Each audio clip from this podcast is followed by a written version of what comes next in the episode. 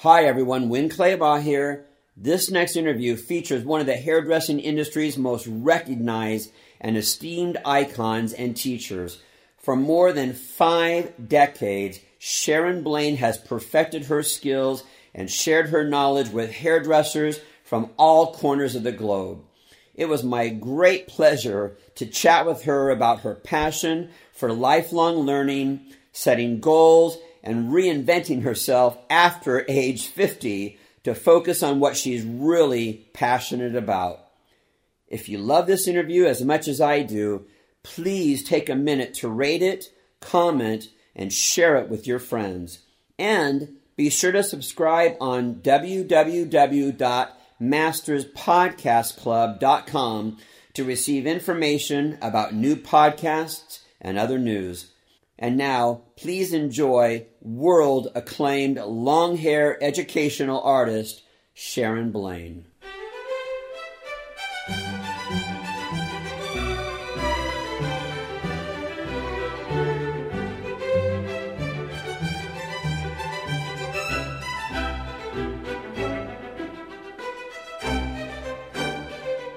Hi, everybody. Winn Claybaugh here. Welcome to this wonderful issue of Masters, which, you know, some of these interviews I fight hard to make them happen. And when I became aware of this brilliant, brilliant woman who's sitting with me right now, I was determined to make this interview happen. And when I contacted her, her beautiful people, and, and she herself connected with me. She lives in Australia she said, Hey, I'm going to be in the U.S. on these dates. And we probably scheduled this over six months ago. Oh, absolutely. To be able to make this happen. Yeah. I am sitting with the amazing, world acclaimed long hair educational artist, Sharon Blaine. Sharon, welcome to Masters. Thank you so much for having me. I, I'm a little bit starstruck today. And I'll, I'll tell you, my partner lays in bed and watches video after video after video of you because uh, you have over 100 videos on YouTube, educational videos, and millions of views. Yes. I think we're getting close to about 4 million views. What does that feel like? Like, did you ever imagine that Well- you, you put a video out there and it's, gosh, I wonder if anybody will watch this? Well, you know, I, I always say if it wasn't for YouTube, I wouldn't be sitting here today. Because I think the power of social media and YouTube, I think it's basically brought all the countries together. It's made life so much easier for everybody. And for me, most of my students, you know, an incredible amount of them say to me, I saw you on YouTube, and that's why I wanted to come to your class. So that's connected me, and that's given me a business here in the states that I do not believe I would never have. Ha- I would never have been possible had it not been for the power of social media and YouTube, particularly. we would all agree with you on that. But what do you say to those people who think, oh, I watched a YouTube video, so I now know how to do that? Oh my God, I have this conversation all the time, and Why do I need to come to your class? Oh, Why I do I need to attend that? I watched it on YouTube. I'm an oh, expert you know, it's so sad that people think that that's all it needs to be. because, you know, it's just smoke and mirrors. Okay. You know, we see these people um, on Insta, the Insta famous colorists. Right. Do you really believe that color was that easy to achieve? Right.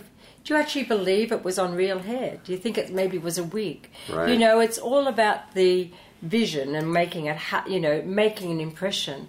For me, the uh, posts on YouTube were all about just things that I was doing. We started that off, gosh, I think I'd have to say nine years ago, maybe ten. Okay. And I just posted some things. Just, we just started up a YouTube channel, and my guy who does all my graphics and all my um, videoing, he said, "Well, let's see how it goes." And I was absolutely amazed how many people were liking. I've never done a thing. I've never responded to anyone. It's not something people send me messages. I don't know how to respond. I mean, I don't Do- respond. do you know- do you know your password I don't to know. log on? no, I do not know. I, and the only reason why I know I've got that many views is because when we submit an entry for an award, sometimes there's a question about you know social media and give stats on different things and then my girl who does my work for me will go in and say oh do you realize we've got this many views now Wow. and that's the only time i know what's going on Good for you. yeah You so know, you, you, you just got your head down. You're just working hard. well, you surround yourself with great people that are competent with what they do, then you can focus on what you do. Huh. So don't be everything for everybody. So I know nothing about social media, yet I have over 400,000 Facebook fans. I don't know how we got them, but we have them. I don't know how they post, but we post. Oh my gosh. But I have a Vanessa who does everything like that, and she's an absolute whiz. So I employ her to do those Wow, jobs. Sharon, you're adorable. Okay, so let me just read, educate our audience about who you are. Sharon Blaine is one of the most acclaimed hairdressers and educators in the world today. For more than five decades, she has been toiling her craft, perfecting her skills, and sharing her unrivaled knowledge with thousands of hairdressers from all corners of the globe at workshops, seminars, online, and at her highly acclaimed boot camps, which we're going to talk about. That's what. That's why you're here. We're actually, by the way, we're in uh, Santa Monica, California, and uh, you're here teaching. Mm-hmm. So we're in day fo- two. We've just finished day two A of four-day a four-day course. class. Okay. Yeah, and we flew in I think last Thursday, and we've done the four-day in New York, and then we're about to head to Houston on Saturday, and we start on Sunday in Houston. Another four days there. So it's this uh, every week we do four days. So And how many people are in your class in this boot camp? Today, camp? this boot camp, we've got uh, 27. We sort of cut it off at 30 Okay. because it gets a little bit challenging. We like to do a 1 to 10 ratio. So we're 27, we've got a little less than 1 to 10 ratio. We have three educators. Actually, we had four. We have a, a stand in one. So Tracy Sakakis from Vidal Sassoon, Oh, I she's love one of my Tracy. she's one of my educators. Oh, I love Tracy. Because in May this year, I went, uh, Sassoons took me to London Wow. to train Mark and all the art team how to do dressed hair. Congratulations. So Tracy gets to be the star of the class, so she's now coming to assist me when she can fit in a little bit. that was actually going to be one of my questions later on of who you train. You train the world. Yeah, I do actually. Yeah, I've got to say the tick box would have been Sassoon's in May. That was pretty sensational to be asked to look after those. Good guys. for you. Yeah, it was very, very exciting, challenging.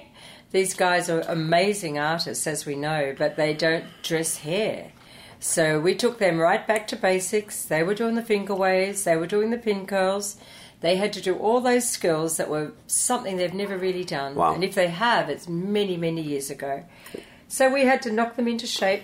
Well, it's kind of amazing how many people they're in beauty school or they're at some early stage of their careers or their educational careers thinking, I'm just going through the motions right here, Mm. learning pin curls or finger waves or whatever, but this is not going to serve me later. What do you say to those people? Um, I say just do it now, get it right, perfect it. Otherwise, you're going to have to pay some serious dollars to me to help you. Serious dollars. So, how much are these people, if you don't mind me asking, that are at your boot camp now, how much are they paying you to be at this Um, four I'm day just thinking, um, I think it's about 2,700 Australian.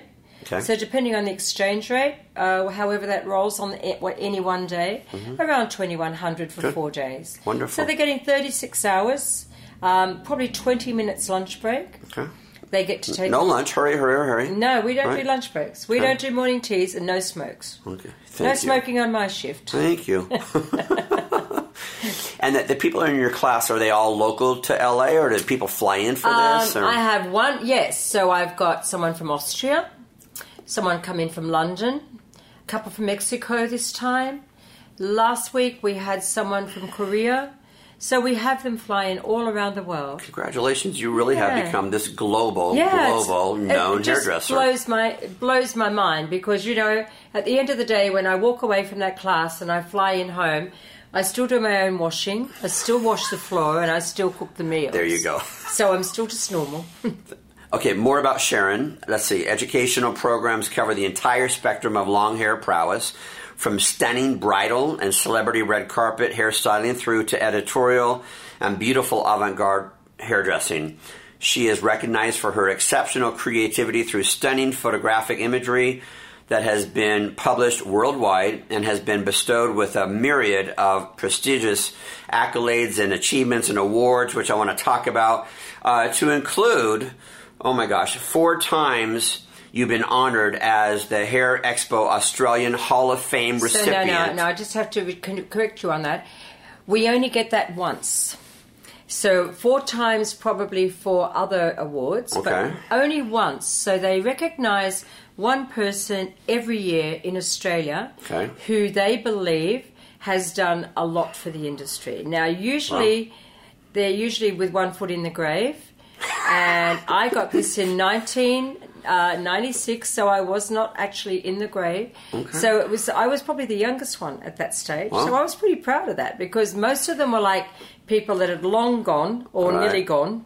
Um, that got this award, so that was very important. That's that's the one award that most people just would that die to have in Australia. So I, I really received a Lifetime award. Achievement Award 13 years ago. You know, it's really which I'm proud of. I'm, I'm more proud of, well, not more proud. I'm just as proud to say I was the youngest recipient. Yeah, well, I'm as I was for the for the Yes, award. Good for you. same. Well, let me just share with you. Okay, so um, winner 2016 Australian Hair Fashion Awards Excellence in Education. Winner 2015 Education Business of the Year. Winner 2015 Industry Business Performance of the Year for your boot camp. Winner 2014 Hair Expo Business Performance of the Year. I mean, this goes on and on. Winner in 2009, 2010, 2011, 2013. Hair Expo Educator of the Year. Global Color Zoom Challenge winner. Photographic Collection of the Year.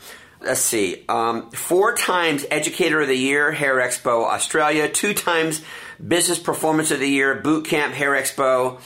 Seven times finalist Hairdresser of the Year, Hair Expo Australia. And I may stop you there. I'm still trying to win that one. I've only been finalist, so that's the yes. Well, well, that's what well, keeps me going. I think that one. Congratulations. How important is competition to you? Do you know what I could? Is it for the press? Is it for the, or is No, it is, is it to keep yourself? self motivation to challenge oneself creatively all the time. If I wake up on January 1 and I haven't got a goal set for this 12 months, then I don't feel like I know where I'm going. It's a bit like a roadmap, you know. Okay. If you're in the car and you don't have a map, you don't really know which way to go. Right. So you get a little bit confused. So for me, I've got to have a definite direction on what I want to achieve this year. Okay. I've got to be able to tick that box all the way through. So for me, yes, I joke about not being a winner of Hair Expo Hairdresser of the Year. To me, I've flicked it. It doesn't matter.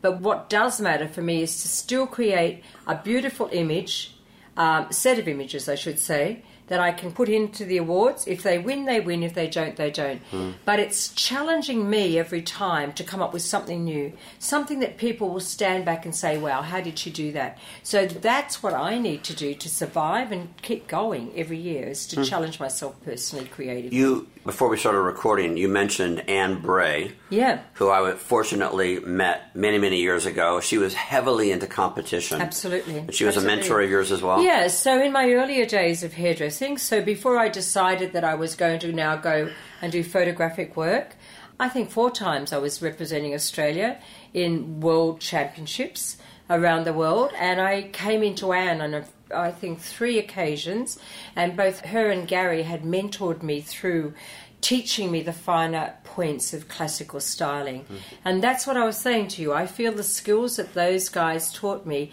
have set me up to be the stylist that I am today. So although they are very advanced, and we wouldn't normally call on those skills that much on a day to day basis, to have that background knowledge is absolutely vital to be able to achieve the things that I've been able to do. Well, in addition to winning, what is it about competition that is important to you? Is it that you get to document your skill set? Is Yes. it that you have to put so much time and energy and focus into one look? Mm-hmm.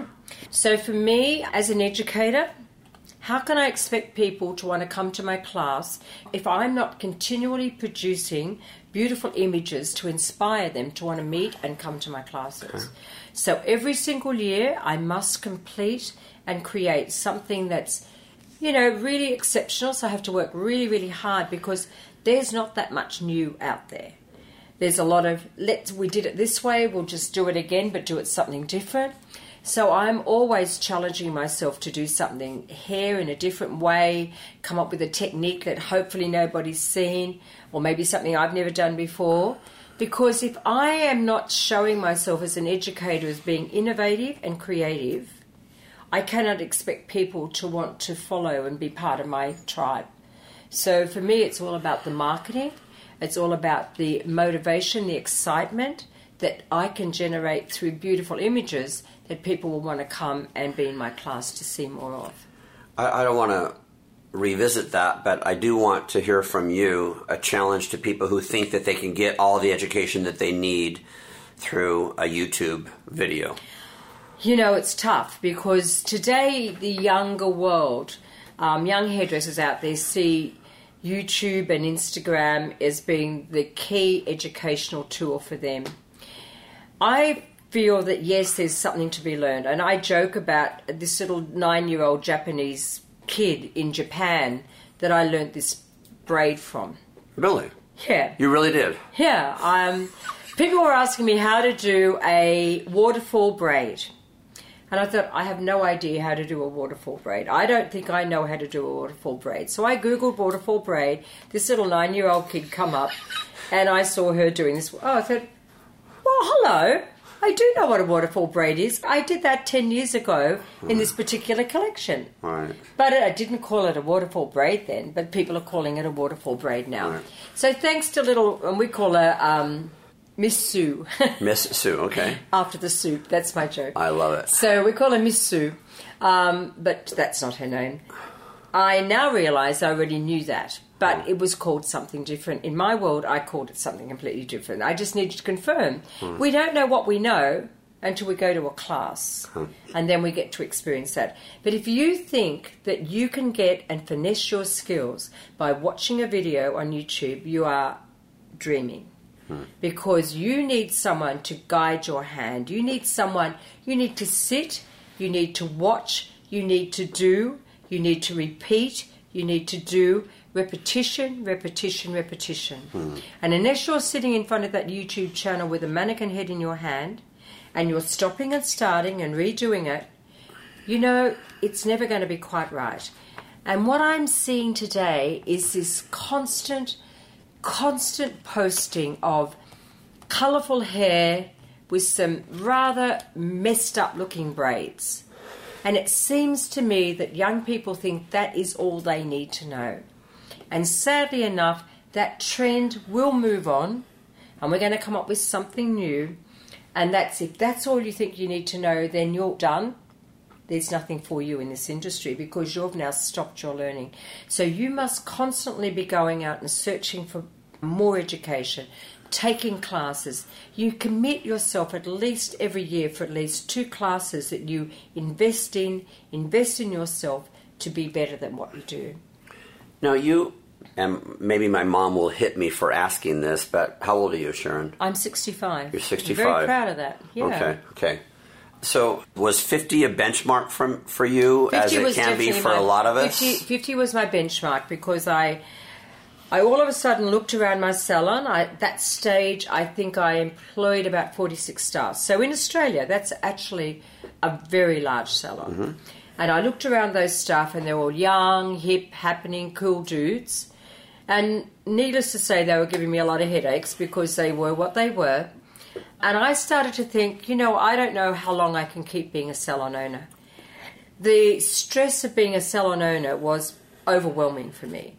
The demands of the young people, more money, more money. I don't want to work any harder. I don't want to work on Saturday, you know, and don't let me work as late night. And I just want to do what I want to do, but I still want more money. Right. It was just getting ridiculous. It was like I was taking nothing and just giving them just to try and keep them on board. Right. Because in Australia, I have to pay people a wage. Right. Whether they work or not, whether they do one client all week or whether they do 30, I still have to pay them money.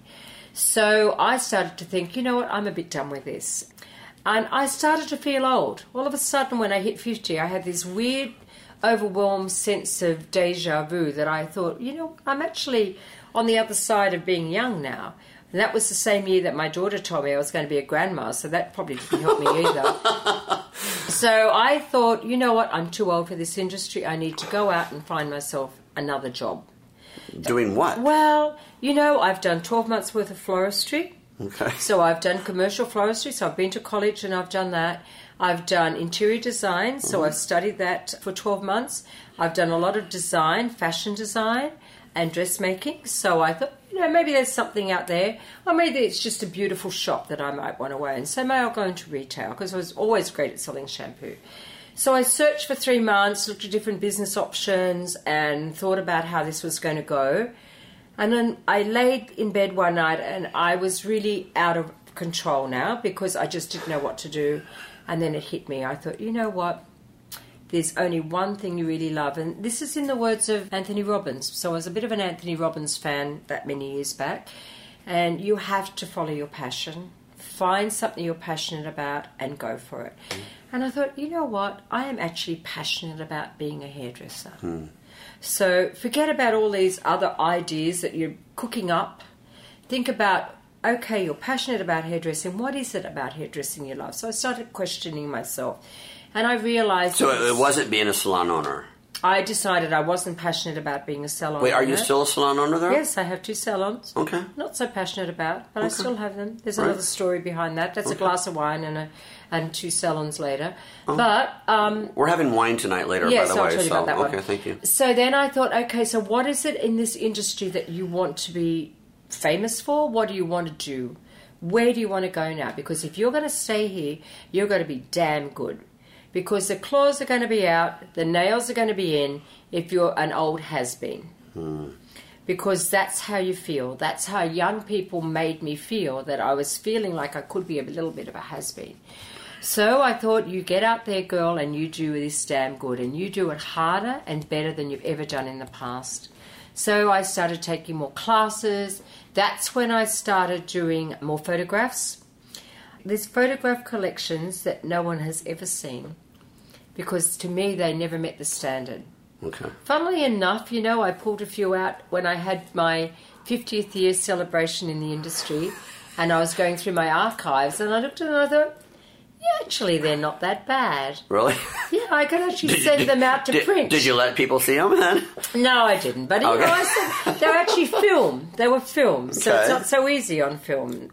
So anyhow, I realised they actually weren't that bad. I was just a bit hard on myself. Right. But from that moment on, that I committed that I was going to be a better hairdresser. I was going to make a name for myself. I was going to be the best at what I could be. I have never looked back. Wow. And those last 15 years have been the hardest, longest, most exciting, most creative I've ever been in my whole time in the industry. Well, okay, so now you're. How much are you, are you on the road? All over the world, I by the way. You're not. You're not going down the street or No, to the next no. town. Well, yeah, globally, how much are you yeah, on the road? So, including all around Australia, because that's nearly like going around the world, because it's a Right. big, it's a big country. Believe me, Right. at least six months. Really? Mm-hmm. Yeah, Do you have goldfish? Do you I have, have plants? a dog. I have a fantastic dog and a great partner okay. who uh, keeps the home fires burning. Okay. Yeah, looks after my dog. Okay, all right, just wondering who's suffering in your absence and here. occasionally waters the garden. Sometimes he forgets and it dies, and I'm an absolute garden fanatic.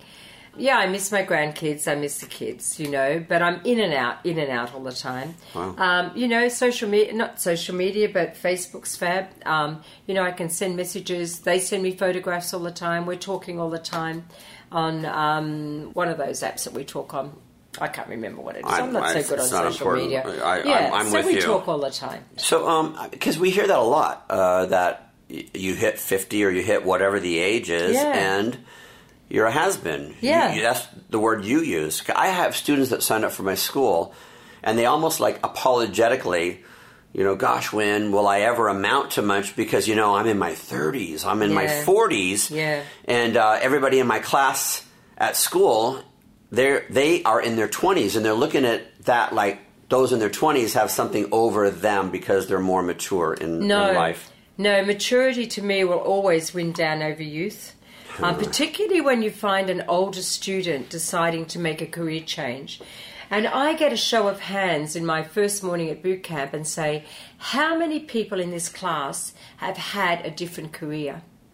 And you know, I've had architects, I've had math students, Really? I've had a doctor whose parents said, Don't be a hairdresser because that's a dead end job. You go need to be an academic, you need to go to university, you need to do that. Hmm. They get so far and then they still have it in their heart that it's not what they want to do. So hmm. sooner or later they make a career change. And it's the hairdressing, it's interesting how many people see this as a creative outlet for them. So there's hmm. a creative people that have gone to university and now they make this change. They are the best hairdressers. They are the best students I have in my class. Hmm. Oh my God. Well, because I guess they come a little bit more intelligent. Well, they have life skills. They've also done other things. They've worked for corporations. They've done the whole sort of miles. They are now determined to be the best they can possibly be, generally to prove to the parents hmm. that I can be a success and be more as a hairdresser, as well as being an architect or a mathematics teacher. I've asked this question a lot of very successful women in the beauty industry. You know, can you have it all? Yeah. Yes, you can. Okay. You know, because you're a mother, you're I'm a, a, mother grandmother, of three children. I'm a grandmother of three. You you're, know, a, you're a salon owner. I'm a now you're traveling the owner. world. You're healthy. You're Yeah. beautiful. You're vibrant. You're You know, there's a lot of pain that comes with being a working mum because when you're working and you've got children that you're also nurturing and they're growing up as well, it becomes a, a challenge that you aren't being the right mum that you should be. But I always believe I've been a better mum because I'm happy doing what I do. Because if you're not a happy mum, then that happiness, that unhappy mum unloads and offloads onto those kids. Hmm. So my kids, I, they have never suffered. On their day, when it's their day, I am 100% with them. So there's no hair, there's no phones. It's me with them. When they were little kids, and you're ha- and you're happy. I'm happy. And always on Sunday was our day, whatever they wanted, whether we were going on the Manly Ferry, whether we were going to go to the Opera House, whether we were going to go to a show or a movie, they called it and we went and we did that. Whether it was a picnic, whether it was going out on the boat. Hmm. So I was present for them and I always made sure that I made special memories for my children. Hmm. And even today, I have a 42 year old, a 39 year old, and a 36 year old. Hmm. And when we get together as a family, hmm. they constantly bring up. Do you remember that birthday party when Oh you did that gosh. rotten birthday cake and it took on a garlic flavour? Do you remember that birthday cake you made and it melted because of the sun? They remember everything that I did. So I made I believe you've got to be a memory maker for your hmm. children. So they don't want to remember their mum as just running out the door every day. To a job that she hated. Yep. They remember the mum that, yes, went to work, come home happy but tired, but they always remember every occasion was always a real special occasion. Hmm. And as tough and as tired and as exhausted as I was, that never came up. Wow. I was still going to make it happen for them. So, you know, I think as a mum, being a career person, as long as you make great memories for them, as long as you don't carry the guilt that you can't make something for them. My eldest daughter's she's a qualified chef and an amazing chef. My son is an IT guru in security who's a master's in Cisco systems. Now it takes so much study to be that. And my youngest daughter is six months out of being a qualified gynecologist obstetrician. Wow. Congratulations. So none of my kids suffered at all Hmm. because of what I did. They were motivated more because they saw what I was doing. So if you are a great example and a motivator and you are being fulfilled and achieving, they follow that. So that's the learning I've set up for them. So that's how they've What, what a great lesson. Teach Yeah. your kids to pursue what you love to do Yeah, and I think rather than settle into a job that, that you you're hate. just doing because you just want 'cause to make need a the money. right. Yeah, just move on. Good for you. So never feel guilty about being the mum and the working mum. Uh, you mentioned your personal ongoing education. Mm-hmm. So when you turned 50, you just stopped learning, correct? Let me tell you, no, let me tell you, for a lot of people, they're very shocked. 51 years ago, in a very small country town in Australia, there was no college to go to. So I never went to trade school. Every skill I have has been self learnt or I've invested in myself to learn from someone. So I've never been to TAFE, as we call it in Australia, or trade school as you have it here. I am self taught as a hairdresser. Okay? So I realized very early that I always felt like I was a lesser hairdresser because I never got that sort of training. So I've been uh, in constantly pursuing myself to train and learn because I never got it from college. So from Sassoons, from you know any class I could attend, I've continually done so to try to make myself believe that I'm still okay because I never had a, a college background. So, what does that training look like for you, ongoing? Okay, so for me, um, I, I mentioned to you earlier, for 30 solid years, I fly from Australia to London every year to go to Salon International. Hmm. I book into every class. I go from one to the other to the other to the other, other, and I never miss a class. I go to every class I can go to. I'm taking video, I'm taking photos, I'm sitting there typing notes. Strictly as a student. Only ever as a student. But people know you, so they're thinking, "Oh, Sharon's teaching a class here," and you're like, "No, I'm a student." No, I'm always going to be the student. Wow. Yeah, and I like to go there. I find I actually get a lot of inspiration from going to Salon International. To me, wherever I can get some inspiration, I'm going to be sourcing that. Hmm. Um, you know, I'm always going to be following certain people on Instagram. Mm-hmm. I'm going to be checking out what they're doing. I'm constantly focused on checking out the runway shows. I'm always sort of trying to research what's happening. I was saying to the class yesterday, I can't wait for my Italian Vogue, my copy, to be delivered in my hand every month. Mm. That's the one magazine that I still have a subscription to that gets sent to me at home because that's like my Bible. For me, that's my source of inspiration. Mm. Looking at the photo shoots, looking at the hair, seeing where the fashion's going, seeing what the makeup's doing. So I'm trying constantly to always keep myself in tune with what's happening out there globally every single day of the week. I, I, apologize if I'm all over the map here because as you're talking, I'm like writing down more stuff. So I'm a bit ADD. So um, hopefully our listeners can keep up with me because I'm from here to there.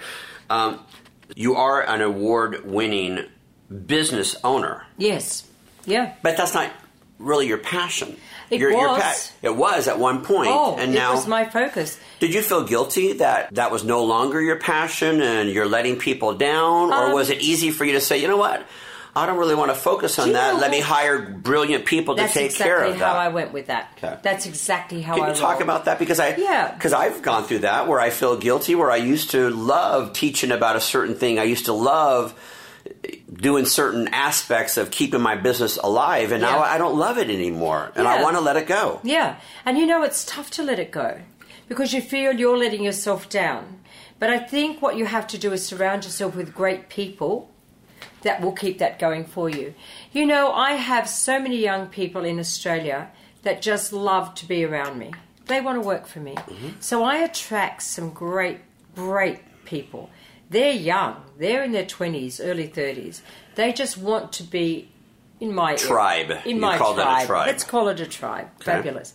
So when I'm doing shows, when I'm doing seminars, when I'm doing photo shoots, they're the ones that get trotted out. They're always there to help me. Mm-hmm. And they love being part of me creating sort of avant garde hairstyles. I'll give them a task and say, Can you go and make this? Mm-hmm. So they love being part of that. And it's wonderful to have those people around me. But for me to stand on the floor at this age, I am so done with whinging clients.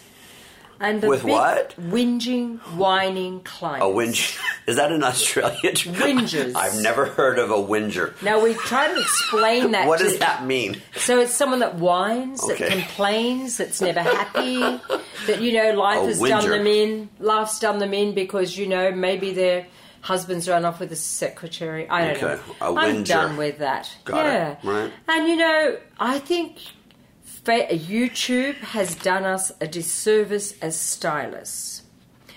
Being that they are able to see how to cut hair, like everyday people can see how to put a colour on, how to do a foil, how to do this and how to do that. Now they come in and they try to tell you how to do your job. So Because they watched a YouTube video. don't tell me how to do my job. Like, you either let me do it my way or, you know, find someone else. You're like, you know, I feel I'm a professional. I'm happy to hear. I want to know what you want. I want to guide you with what you need, but don't tell me how to suck eggs. So, for my thing is, so I'm not happy with that. It's best that I'm not there anymore. Okay. How important do you feel that it is for your brand and for your future to continue owning these salons? Granted that you've hired and surrounded yourself by great people who are taking care of those. Yeah. So what I've just done, um, 12 months ago, I actually have gone into a business relationship with a master franchisor in Australia who've taken my salons and rebranded them under their name. So they come in as managers. Mm-hmm. They look after the HR, the marketing, the branding, everything that's to be done. Right. So they now run my businesses as their own and they look after everything. So that means I can be removed from the business. I can go and look after my three clients every six weeks and cut their hair. And now they are running the businesses on my behalf. Okay. So that's the way I've been able to move on from that. You, you said you. You said you have three clients. Who are the three clients? Why do you name three clients? Ah, they just don't, they won't let me not cut their hair. so I'm just stuck Okay. with them. Okay.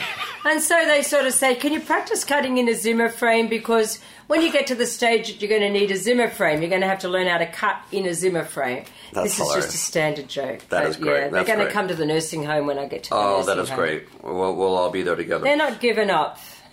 So again, I'm I'm all over the map here, and, and I apologize for that. But in your trainings, so you have seasoned hairdressers, you have brand new hairdressers come into your boot camp and your other mm-hmm. courses. we have makeup artists that have never picked up a comb. Oh wow!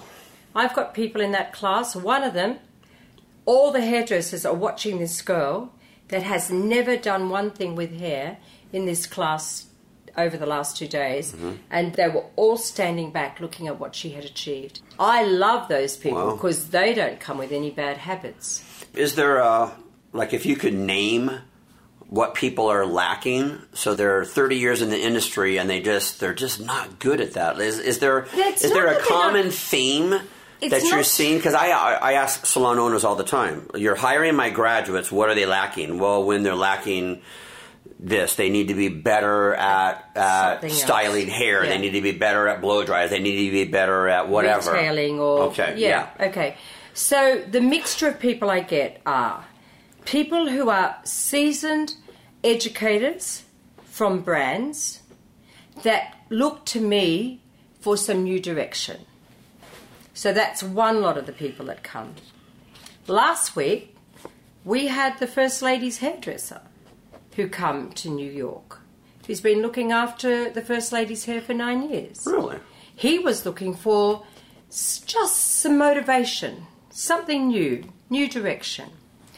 We have people that are just out of college. Now, I have a young boy, three weeks ago, finished at the Sassoons Academy. He's done his whole cosmetology course there. He didn't learn to do styling there because they're more cut and colour. Right. He's now invested his next lot of money into learning styling from me. So we have, as I said, makeup artists that have never done anything. We have 30 year old seasoned hairdressers who just feel they've lost some direction hmm. and want a shot in the arm of something new. Hmm. I've got a guy who has won the NAHA a couple of years in a row in my class at the moment. Hmm, wow.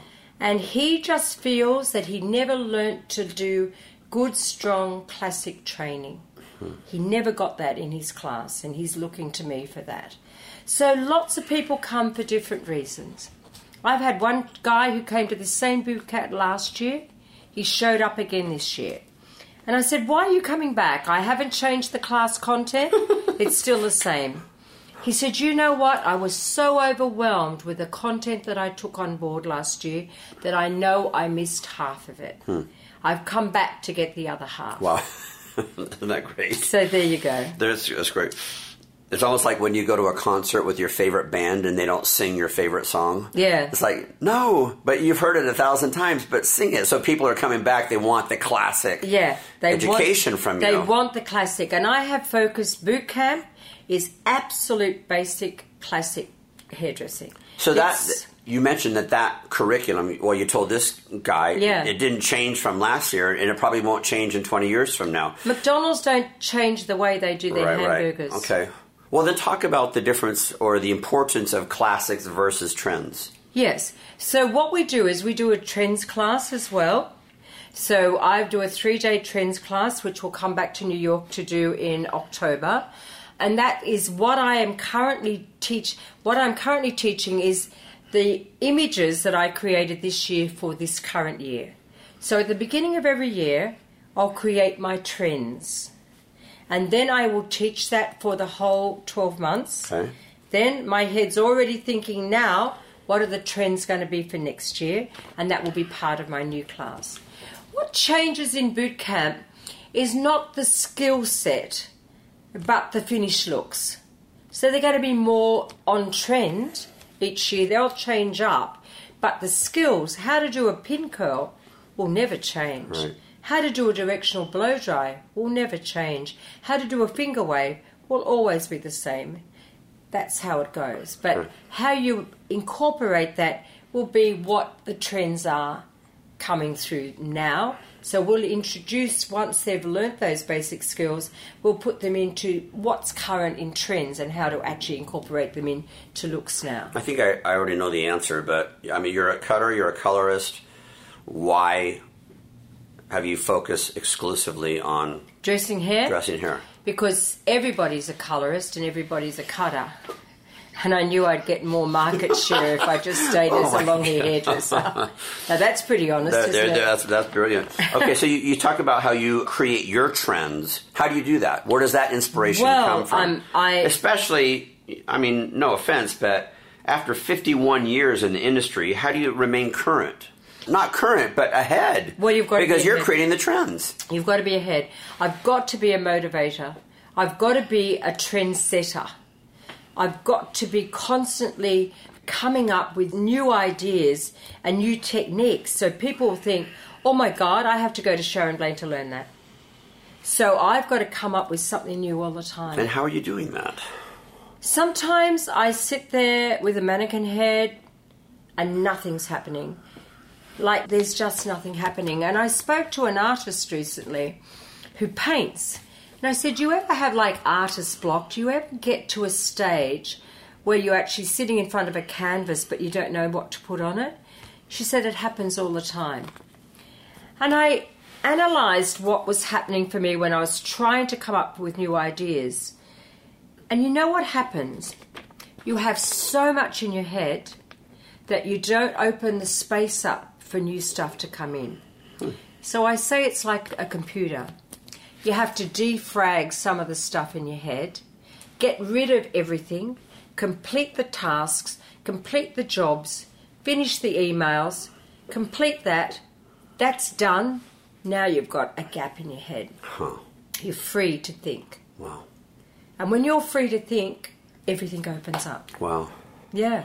Well, you mentioned uh, Italian Vogue. Is that part of the? Hmm. In, in addition to turning off the all the apps on your phone to clear Yeah. your mind and clear your computer. Yeah, get to, rid of everything. To get rid of all of that to then just open up a space, like you said. Yes. So open up a space so there's nothing that hasn't been completed. Okay. Because while you've got jobs to do and things to respond to, phone calls to make, things to do, like the, get rid of the to do list, Right. basically, and then you're free. Sometimes, you know, I find just walking on the beach. But when I'm free, I'm going to start flipping through the magazines. You know, we still say that, um, you know, there's no magazines are nearly gone, and they probably are because they're online I now. hope not. I hope not. But there's nothing better for me than the feel of a magazine. That's how I am. And I've got books and books and books in my coffee Hmm. table, and everyone buys me a beautiful coffee table book, whether it's the Valentino, the Dior, whether it's a photographer's magazine. These are all the things I get for Christmas. you would love to visit my home then. So you've got all of them as well. Oh my gosh, yes. Yeah, I've just of got our favorite things to collect, Stacks and yeah. stacks. So I'm just going to flip. I'm going to flip through. I'm going to sketch a little bit. I'm not a good sketcher, but I always like to do a bit of sketching. Um, people might say to me, go and check out this movie. So, one of my greatest um, movie inspirations was Elizabeth, the movie. And I created a collection based on that movie. And it is one of my iconic collections that people most identify me with today. And it's probably nine years ago I created Really? that. And it was all about just looking at the movie and then me spending time researching. So I love to research. I love to go, you know, Google what was hair like in this era and understand what were the key things. What was the makeup? What was the fashion? And once I get, like, I take notes. So, so I write a whole story about it. I've got it on my iPad. I have stories and stories.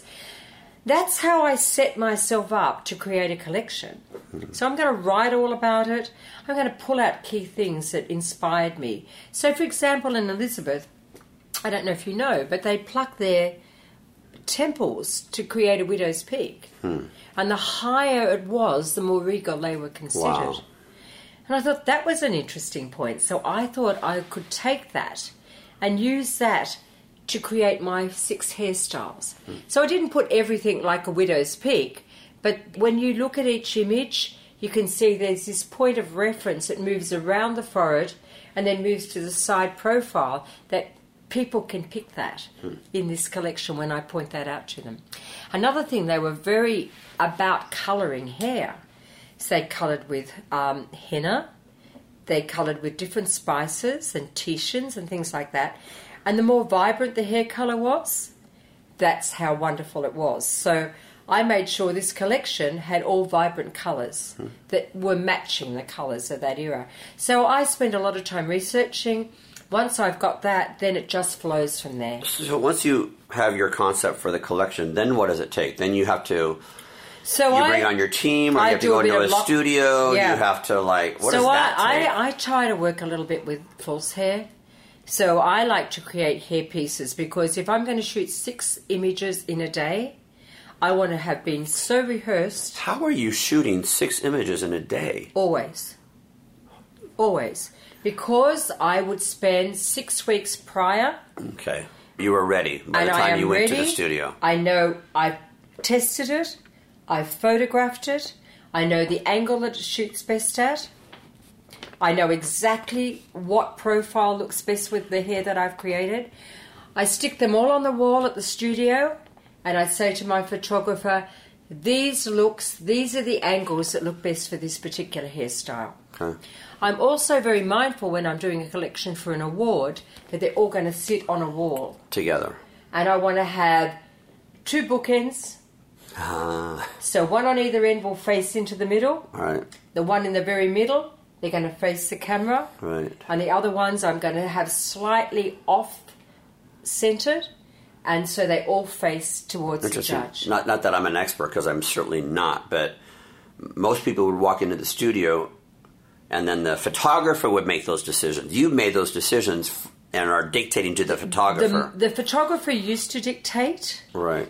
But the more I've become comfortable with my thoughts and feelings, the more I'm able to collaborate and they fulfill my. Are you a photographer my- yourself? I wished I was. No. Do, do you photograph all. anything yourself, like No. even just to experiment No, yourself? I don't even take a photo on my iPhone because I don't really know how to very much. So if we if we visited your home or your studio, wherever you work, what will we see? Are we going to see a bunch of mannequins set up? Yeah, what are we gonna see my we- garage. Are we going to see a bunch of magazine tear outs pinned You'll to the wall? no. what are we going to see? No, because I, I love clean. Okay. I'm a clean freak, so I don't okay. like anything lying around. Okay. So when I'm about to commence something, I'll bring in a massive big table and I will make a mess till it's completed. Okay. And then I'll pack it up and move it all out. So my garage has shelves and shelves and shelves of wigs and wigs and wigs and hair pieces all packed in boxes, all labelled. They go back for years and years and years. You'll find tubs of every single shoot, every runway show, every TV show I've ever been directing. Um, you'll find every book all done, and I can open up and show you Well, the models, the hair, the step by step, this the practice work, and then I put it and archive it. And So- this is your whole career, or just since Probably, this 50 probably mark? for the last 15 years. so after you turn 50. After I turned 50. For the last 15 years, I've done God, I love this so much. um, okay, so again, sorry to jump around here. In your classes, how would you describe your style? Are you kind of like a tough love? No, I'm not tough with them. I, Okay. I'm. I think I'm pretty in tune with the students. Okay. I want them to feel comfortable with me. A lot of them are a bit overwhelmed that I'm there because it's been a goal for a lot of them to. Because they're come to my starstruck like I am today. Yeah, I know. You know, they wanted to have a selfie with me, and you know, it's all a bit a bit funny, really. Right. But anyhow, I want to be just a normal person to them. I want to make them feel comfortable and relaxed straight away. I have a great assistant, and we're a bit like a comedy routine. So we try to lighten it up because it is a long day. But I'm focused on every step. I'm very much about how it's done, how you do it. I want you to do it this way, that, and do it my way, and you'll get the result. Then I'll walk around and I will hold their hand. I will take the comb. I will help them. I will stand there while I'll encourage them. Hmm. I think that's a really important thing. I never say, here's a hairstyle, this is how I've done it, off you go and do it. Go and have a cigarette and come back half an hour and say, How'd you go? Yeah, that looks good. Okay, come and sit down. We'll do the next one. No, I'm going to stand beside them until they get it right. Okay, now maybe I can get into some of these questions that I have for you. I haven't even talked. I haven't even touched them. The importance of innovation, and how do you innovate? I think you have to surround yourself with really great people. Like innovation, I see particularly for us in our industry at the moment is definitely social media and keeping current with what's happening and making use of that is absolutely vital. So to keep current for me creatively, you know, Pinterest is a great thing. And I love going through Pinterest and finding great images and, and things like that. But from innovation for our industry has definitely been social media. I think it's really, really important. So, you know, I'm loving Facebook Live, for example. So we try to dedicate every Tuesday morning to do our look and learn demonstration on Facebook Live. Now, I have two reasons to do that. One is I want to share with my audience a new hairstyle, but also it's my opportunity to tell them about where I'm going to next. So they get to understand where I'm traveling to when I'm doing another course. So it's not like doing an ad, but it's giving them some information, but also being able to introduce them to what's going on.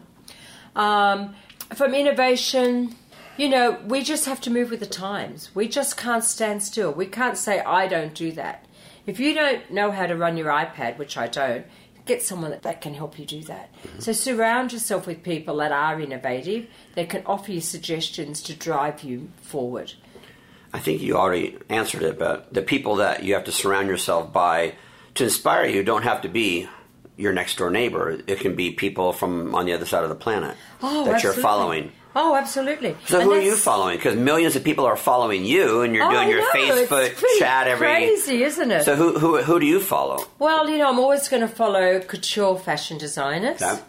Um, I'm always going to be in tune with, as soon as there is Fashion Week happening, I'm going to be checking out every opportunity. So I'm always going to be looking at the runway shows, trying to get behind the scene images, um, see what's happening with hair. I'm going to do a screen grab if there's something that I think's interesting. I'm going to put it on my iPad.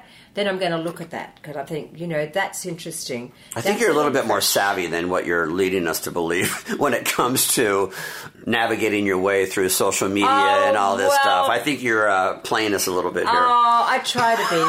I try to be, but I can't attach shit.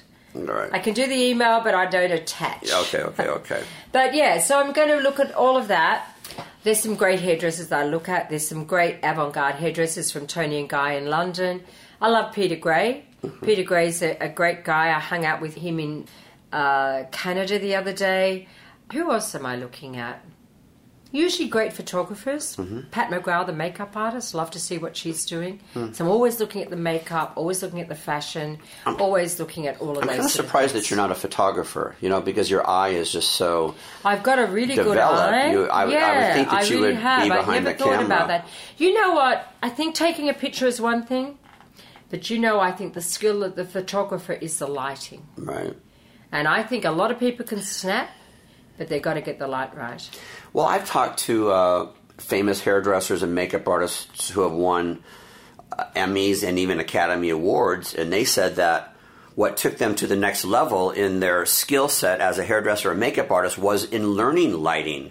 Yes. Where they would like ask the cameraman or the, Mm. the director or whatever, like, what are you doing? Why are you doing Yes, that? and I that's what that. actually made them more I do successful. have a very inquisitive mind when it comes to that. Um, I love now that we're doing um, photographs where we could we, they're going straight onto the computer. So I'm sitting there and I'm never leaving that computer. My eye is constantly looking at every shot that's coming through the Really? can. And I'm sort of saying, can we move it slightly this way? Can we Oh. move it? Can we get a bit more light? So in a way, I'm I'm sort of directing, but I'm not shooting. I'm not taking that final picture. Well, maybe that's the next career. Yeah, maybe when I get Sharon, time. Sharon Blain, in your spare time. yeah, when in my spare time. yeah, You're not globe trotting sure for six months of the year. is, but anyhow, in my right, spare time. right. So we've talked about this a little bit already, but how has education changed in the way it's delivered, and how have you adapted? So on one hand, you're saying, all these you know people who think that they can watch a YouTube video over and over again, and now they have the skill set. Yeah. But that's not enough. But you're huge on YouTube. Just because that was the thing to That's do a at the marketing time. thing. Then It's that's uh, all a, about just to keep people. Yeah, it's for people to get to know me. Okay. It's a get to know you sort of thing, nothing more. But I'm it's not to replace I'm not training. giving that much away there. Okay. I'm not giving anything away compared to what I give away in my class. No, and I think the innovation with education is moving to an online presence.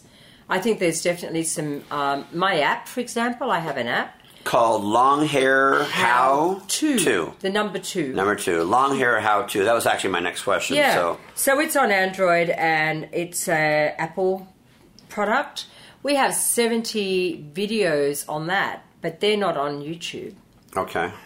And it's a free download with a pay to view, and it's a two ninety nine. It's very cheap. Oh. In America, with the exchange rate, I think you only pay twenty cents now. Hmm. You know, that's how it rolls with the exchange rate. But anyhow, so I have that there, so people can go on at any time. So my what I did was I always started with videos. So initially, I have seventeen videos that I've produced, and I think I've written five books now.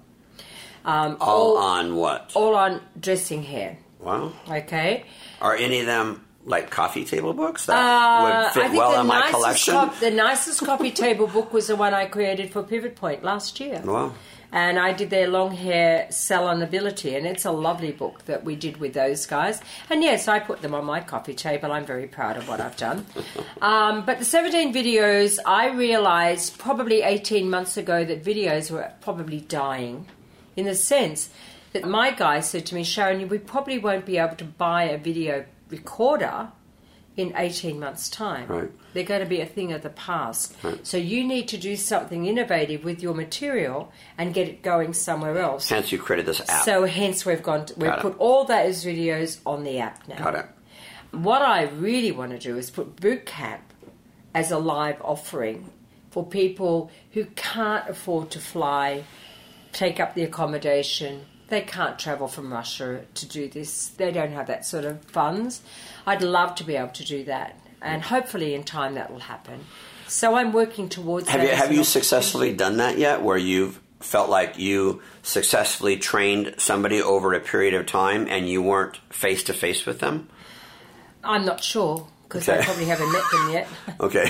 But I'm going to tell you, I got to tell you, the people that have bought my videos that show up at class, I can tell they've been doing my videos. Right. I can tell they've got my action, they've got the way I move, they've got the whole thing going on. So they come fairly sort of, you know, switched on because they've been watching a lot of them. We've talked a lot about what's changed in the beauty industry. Uh, You have 50 years in the industry. Mm-hmm. So, what are some of the biggest changes that you've experienced? Okay. So I get asked this a lot. For me, initially, I started in the shampoo and set days, where every person had a shampoo and a set. sat under the dryer, and were brushed out and came back a bit week later. That's when we really made some money because they also had perms and they also had retouchers. We moved then into, for me, I moved into, thank you, Vidal Sassoon, an absolute, you know, amazing man who I believe changed the way we cut hair. And he, I, I'm sure he knows, but I don't know if he realized just how many people, his world, he changed by what he did. So we have him, and I saw that amazing change to go to precision haircutting. Leo Passage, another man, an amazing man, who I just love, where he went with dressing hair and the way he made dressing hair simple, and I follow what he does. So those two changes, I think, were very strong and instrumental. We moved into perming. I think perming became very, very strong in part of my time. We then flicked perming and we went into more colouring. So we don't perm so much, although a lot of people say that's coming back. Will be interesting to see how that evolves. I think blow drying changed the setting world forever. So we took people out of putting rollers and we blow dried their hair with a round brush, and that's how we dress their hair more today. I remember the first blow dryer. I remember seeing the first one in the salon when we got it. We didn't know what to do with it. So, you know, that was a really interesting learning. Straightening irons, I think, have changed our industry, and I don't think it's been for the best. Hmm. I think it's made us very lazy. Hmm. And I think the young people today that believe that all they need in their kit is a straightening iron need to think again. Hmm. Wow. And the reason why I say that is because just to blast a head of hair dry with a dryer and think now you can correct it with a pair of straightening irons so you can make it straight or bend it with a curl and think that that's okay or good enough is not good enough. Good for you. And the reason why is because all those consumers out there also own a straightening iron hmm. and they can blast their hair and they can straighten it and they can bend it as well. So you're doing nothing new for that consumer when they walk into the salon, and yet you're expecting them to pay money for you doing what they can do at home. Wow. Great.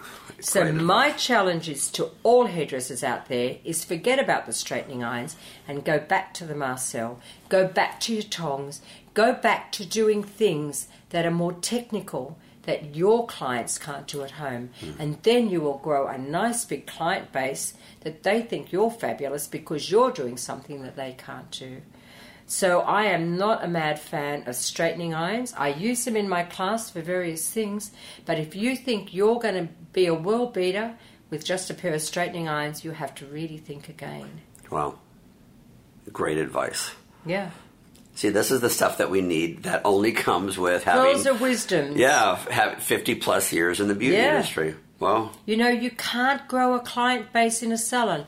Young professional hairdressers can't, must forget that, you know, realize that these clients can do exactly what you can do at home. well, They're getting all that off YouTube. They can braid their hair at home.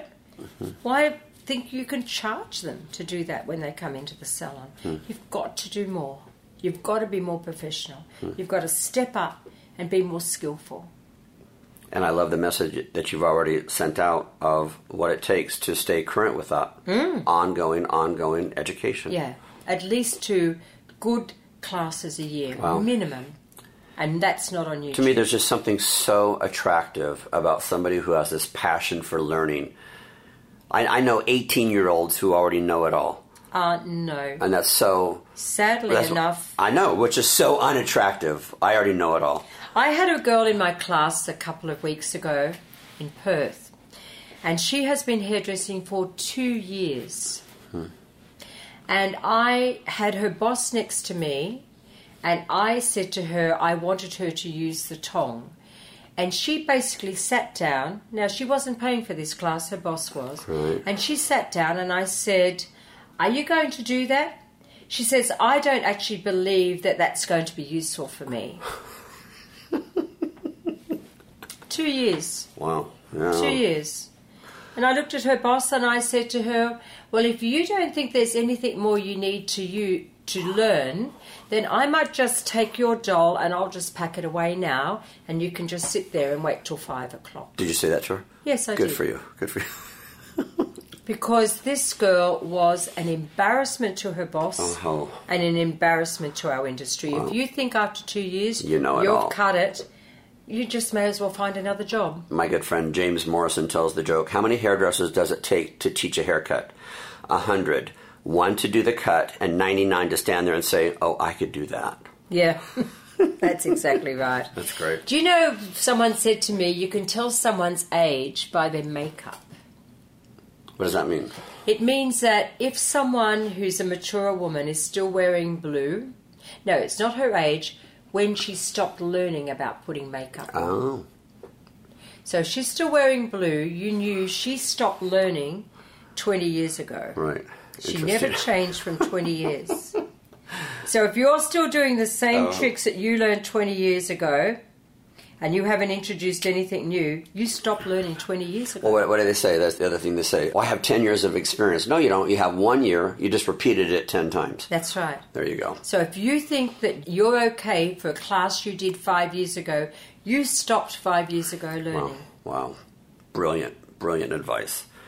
Can you believe that we have to start wrapping this up already? I can't believe Wow, it. we've been talking a bit. 70 minutes we've been talking. Yeah, we could talk for hours. I, apparently.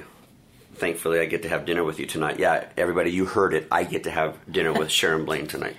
Okay, so two more questions. Number one, what's your hope for the industry? I feel concerned about our industry. I feel passionate about it so much, but I don't feel a lot of people are probably coming into our industry and staying a long time. Mm-hmm. I feel they think that that's all there is, and now they need to go somewhere else. In Australia, I don't think they're even starting in our industry. They all want to be makeup artists at the moment. Hmm. So we're not even getting new people coming through. They're getting in there and they don't want to pick up the broom. They think they should know it in 12 months' time. And after 12 months, if that's the best I get, I'm going to move on. So, sadly for us, as salon owners and as people that we're taking under our umbrella, we are not inspiring these people to stay in our industry. So we have a responsibility for anyone that we bring into our fold to make sure that every day is a great day. So as a salon owner, we have to step up and not be miserable, not be angry. We need to be creative, inspiring, and be a leader. Hmm. When the train stops, they want to get off. Hmm. So if you're driving the train and you're not keeping them all inspired and excited, and young kids are leaving our industry, the buck stops with you. It's not the young kids, it's you. You, the person that brought them into the fold in the first place. So I think everybody that runs a business has to be inspiring or get out. Hmm. Leave. Hmm. Don't stay there because you're not doing yourself a favor and you're not doing any favors for those people. And I love your example of that. That after 50, how you reinvented yourself. And now Well, you're, you're an inspiration to I'm on, millions. I am like more on fire today than I was when I was 50. wow. Yeah. So I think as we have to keep the inspiration going. We can't expect that YouTube's going to be that key for us. Right. Um, education is always going to be the thing that I think is the key to success. Right. But if it's not working for you, change. Don't stay there. Don't be miserable. Don't bring the people around you down.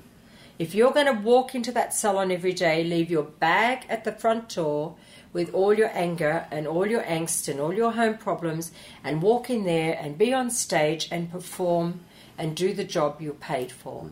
Don't expect people to pay you a buck when you're not giving out what the best you can possibly be hmm. and the best you can possibly do. Beautiful. I remember asking the question, and I've asked it a lot. I asked it of Vidal Sassoon. I asked Beth Minardi, when you feel burnout, what's the solution to burnout? And they all said education. Yeah. Education is the solution for burnout. That's exactly right. Yeah. That's and a holiday. And a holiday. Just just two weeks and you're usually back on track. So, what's your legacy? Leaving a legacy. What do you want to be known for? I want to be able to be the person that's championed mature people to believe they still have a role in the industry. Wow. I want everybody to think she's 65 and she's still trotting out there She's still got the energy. She's still doing it. Age, it's just a number. It's not about the age. It's about you continually driving and striving. Sharon, you're adorable. Oh my God, you are so adorable. Do you have a final message for our listeners? Yeah, look, I think just repeat what I've just said. I think it's really important to set goals. Goal setting is vital for my success. So write them down and just write all the things that you want to be. You might get 20 and go through that 20 and find your top five. Put them at the top of the list and just work one at a time, ticking them off. Hmm. And then when you've done that, go through and maybe add a few more. Hmm. Definitely get five key things that you want to achieve, hmm. particularly in this year when you kick off. You know, I always want to lose weight on the 1st of January. I'm always going to give up drinking. I never lose weight. I never give up drinking. but I definitely set my goals for my career. Beautiful. Sharon, thank you so, so much. Absolute pleasure. It's I'm- been great chatting. Oh, I'm not a hairdresser, and I'm so inspired by I you. I thought you were a hairdresser. I've never been a hairdresser. Oh my god! I, now but I love hairdressers. Something new, so, huh? yeah. Yeah, we're a pretty crazy bunch. Thanks, I think Sharon. you've got to be very crazy to be in this industry. Well, that I am. So that's why I fit in. Thanks. Thank you for having me. It's been my pleasure.